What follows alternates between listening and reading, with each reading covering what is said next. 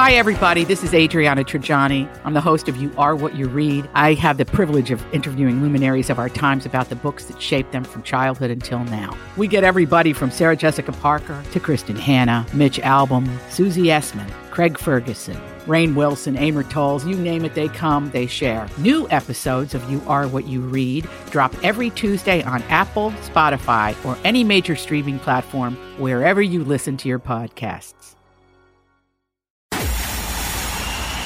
It's time for Joyce's Thought of the Day on News Talk eight fifty W F T L. Homeownership was supposed to be the American dream, the thing to which the entire middle class could not only aspire, but also achieve.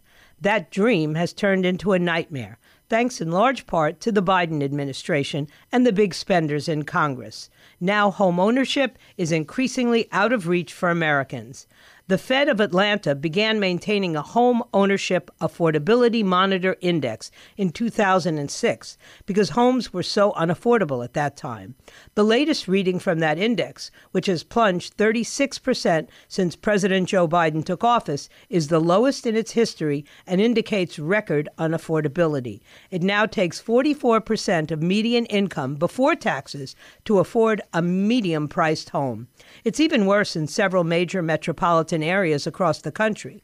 The cost of a median price home is fifty percent of median income in Boston, fifty-five percent in Miami, sixty-three percent in New York, and eighty-four percent in San Francisco, and eighty-five percent in L A.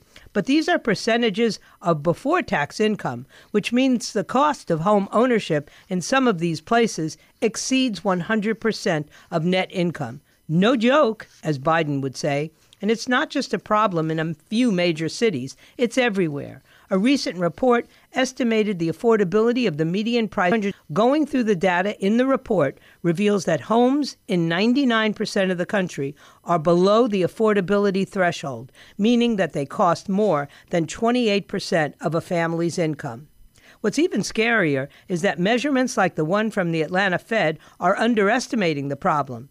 The index assumes a buyer has a ten percent down payment, but most people can only comfortably afford a three percent down payment.